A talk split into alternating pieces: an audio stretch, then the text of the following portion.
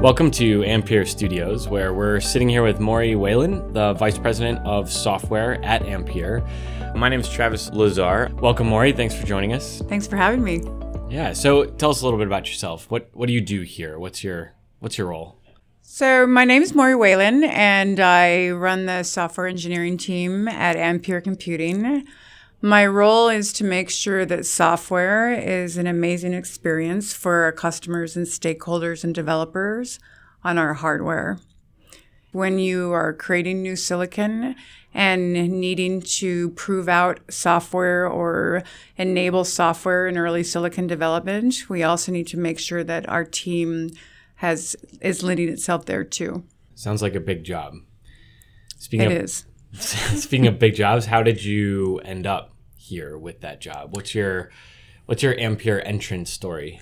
So my history has definitely been all about software through my career. And one of the things that really excites me is to bring software to fruition that works so well on hardware that all of a sudden it's like I connect my phone to a backend data center and my software is there. It's both in the phone, it's in the whole transport and the API layers and the interfaces that get to the backend. And then it's also in the backend actual data center. So basically, you're creating software that runs the world. And that to me is one of the driving factors on why I do what I do because it's pretty exciting to be able to bring new technologies to um, real world scenarios to make software that is definitely something that I want to use every day, and then I want I feel good about my kids using every day, and um, just pretty much powers the world. So, Maury, can you share, you know, a little bit about what Ampere is doing when it comes to software uh, in this area and in hyperscale and in cloud computing?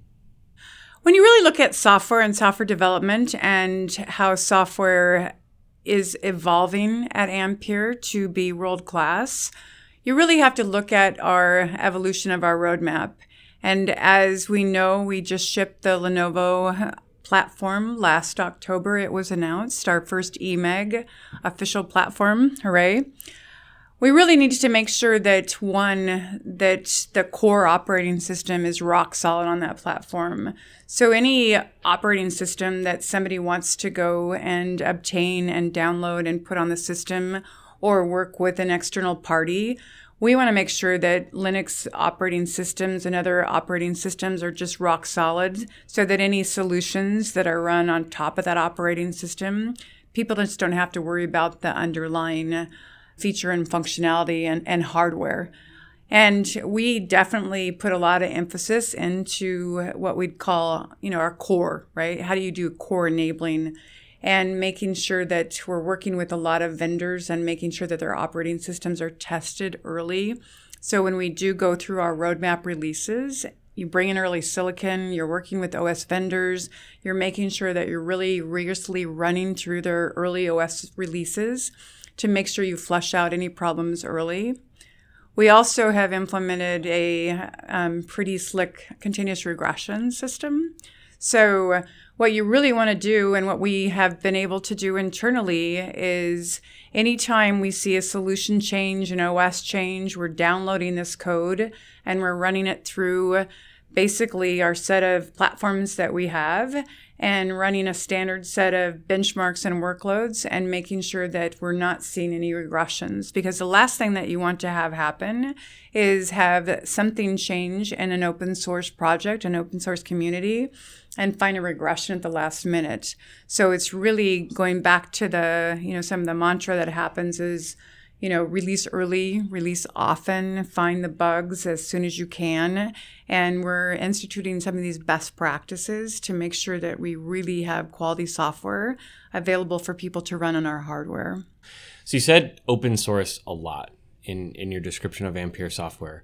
I think a lot of software developers that the work in the field and work in industry, they focus a lot on proprietary software and applications. Whereas it sounds to me like Ampere contributes to or relies upon a lot of open source software. Is there a big difference between a company who's building mostly proprietary software as a solution versus interacting with the open source communities? Is that what sort of what's Ampere's connection to the open source world? Something that's really important to Ampere is that we do have a really well run open source strategy.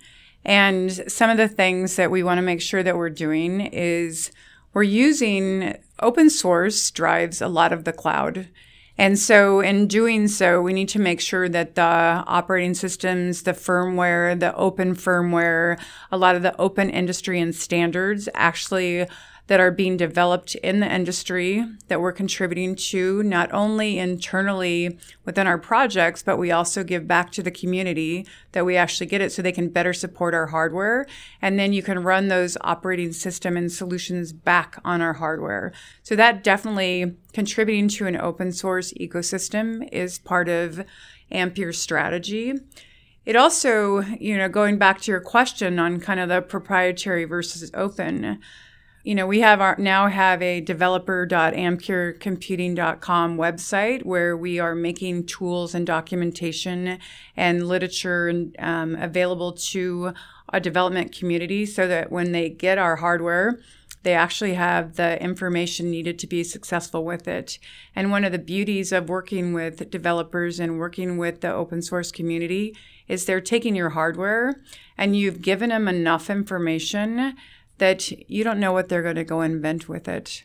And that to me is most some of the most exciting parts of my career is seeing what somebody else does with your hardware because you've actually enabled them and given them the tools to succeed with it. And that is one of the differences that you'd find with open versus proprietary is you're giving people more freedom to go explore, event, create new technologies, innovate, and you just never know what they're going to bring back to you either. Talking more specifically about the software that Ampere builds, what are Ampere software engineers working on today, and what are they going to be working on a year or two, three years from now? Today, to make sure that our silicon is well supported, we do have software teams that are working on areas of firmware and this is both in proprietary solutions and then open solutions. So when you're looking at the open solutions for firmware, we're doing things with Giana Core, OpenBMC, for example. When you start kind of going up the stack from after you've powered a system on and gotten through the firmware, we also look and are um, making sure that an operating system itself is running really well on our hardware. So you do have people that are operating system experts people that know memory management systems, people that know security, people that know things with you know SATA and, and storage and those type of solutions, networking. Past that, you keep going up the stack and you're getting into definite cloud solutions where more middleware type of applications run. So maybe we go off and do something where we do an OpenStack compl- deployment. And what does it take for OpenStack to run in our hardware? What is, about our hardware actually is making OpenStack different, right? So you do have, you know, different type of topologies. Past that, even going into what it actually takes to produce software, we need to not only do things internally and prove things actually are working and viable solutions for our customers, but also, you know, look toward the future, right? Where is the software in the community and the open projects actually going? If something is maybe proprietary today, is there some standard or consortium that is actually happening around it that we want to go involve ourselves into? And I think when you're looking at also that we are operating off of the ARM ISA, we also want to make sure that the um, ARM ports that happen in projects that we're also contributing to and helping influence and lead the, the direction of these. So, for example, things like OpenJDK, we not only want to make sure that it works well, but we also want to make sure that we're developing a vibrant community back into OpenJDK by contributing code back to the project. We're also doing a lot of compiler work. So, things with GCC, with LLVM. You know, as you talk about these things, and I think back even three years ago, the most obvious question is architecture, right? So, so, the the sort of software ecosystem around the ARM 64-bit architecture has dramatically accelerated in the past few years, which has sort of enabled Ampere to exist in its current form. So, where have you seen the most growth or change as it pertains to the hardware architecture and how software is is involved in that? Are you, are you seeing big support from software communities, and where is that support coming from? Why why do people today build software targeted at Arch 64 versus three to five years ago? I think you have to look at the benefit of the hardware when you really look at the total cost of ownership of Ampere servers and the amazing power savings with the increase in performance. This is really what drives engineers to go off and make creative new solutions. A lot of the work that's been done in the open ecosystem I would definitely say over the last three to five years has been exciting and it has, and you know, its own evolution of um, itself to some of the most significant areas have actually been with UEFI and, and the ACPI, the whole firmware architecture boot. Um, there's been so much work done in this area that um, I think it's benefited the entire industry to get more standard and um, open infrastructure that just makes it easier for uh, customers to adopt our architecture. Those are really some of the most exciting areas. So, if I want to go and develop software and test it on Ampere hardware, is there a way for me to do that today? There is.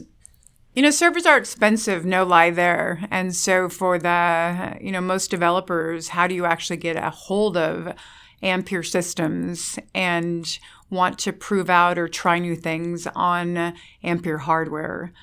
One uh, project that is an industry project is through a company called Packet, and they're funded by ARM to provide something called Works on ARM.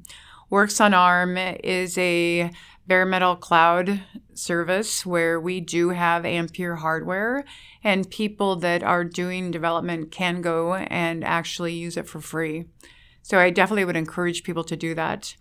I think some of the other avenues is we are also trying to work more and more with compu- community and different software consortiums and different software projects that are happening to make sure that we make hardware available to these projects. So, for example, they can run builds every night and just um, really pound and you know stress out Arch 64 support that will benefit on an Ampere server that would actually benefit us on the long run. So my goal is definitely to keep finding ways to make our hardware available to developers that want to come and develop with us, which I encourage. So if I'm a developer or I'm somebody who's not currently working for Ampere and I'm interested in being part of the Ampere software team. What kind of skills are you looking for? What kind of growth areas do you see within software at Ampere? You know, what are the biggest areas of need in terms of, of Ampere's next year or two uh, in terms of, of the software team? There's definitely different levels of software engineering that's required to come in and figure out if there's career opportunities here at Ampere. I think one of the things is you know, just having computer science degree or a relevant number of years of experience in a community project where you've actually done coding, you have done architecture, you understand things about architecture and how ARM architecture actually works. Those are definitely of huge benefits you know you can go to many parts of the stack where you know there's very very low level into you know people writing compilers people doing things in assembly people doing things in c just you know just then keep coming up the stack right? Somebody that maybe knows linux kernel internals um, somebody that knows security the memory management system things about storage or storage systems. And then just you know keep going up the stack is you know maybe somebody's a, a great openstack developer and knows a lot about network topologies or they know a lot about you know containers um, maybe with docker or kubernetes and orchestration via management virtualization it's any literally anything that you can think of that runs in the cloud we are probably working on in some contexts, and those opportunities definitely exist. And I'm sure that people looking at Ampere, they may be coming from companies that are, are huge, that are multinational, maybe tens or hundreds of thousands of people. You came from a company that was hundreds of thousands of people. And can you shed some light or some insight onto your sort of experience transitioning? What was the biggest takeaway for you, or, or how do you feel about that? So I think the beauty of coming and working at Ampere is we're going off and making something that is just and super amazing for new cloud and new cloud technologies in the hyperscale market. Plain and simple. And that right there is an exciting in itself. Because what's going to happen in five years from now? How are people actually going to use the cloud? What's going to happen with power management? What's going to happen with performance? What's going to happen with connected devices? And those type of things are what really drove me to really consider coming and working at Ampere, leaving, yes, you're right, a, a rather large organization to more of a startup mentality. And the cool thing is we now we don't have a lot of legacy that keeps us held back into maybe legacy type of support.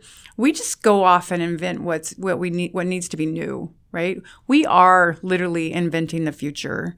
And that's what, you know, I think gets a lot of us up every day and excited to come to work is eh, we're only limited by our imagination on what we actually want to do. Of course, there's tried and true, right? We do have a product roadmap. We are going to be delivering software that meets that product roadmap. But then past that, you have to look around and say, oh, but there's some other really cool things that we could be doing.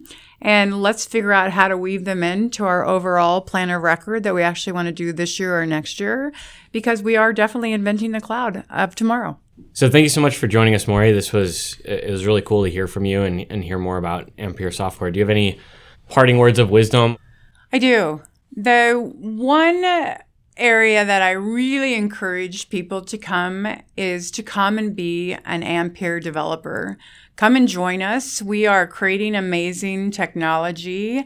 We do have a developer.amperecomputing.com website. We'd love to hear from you.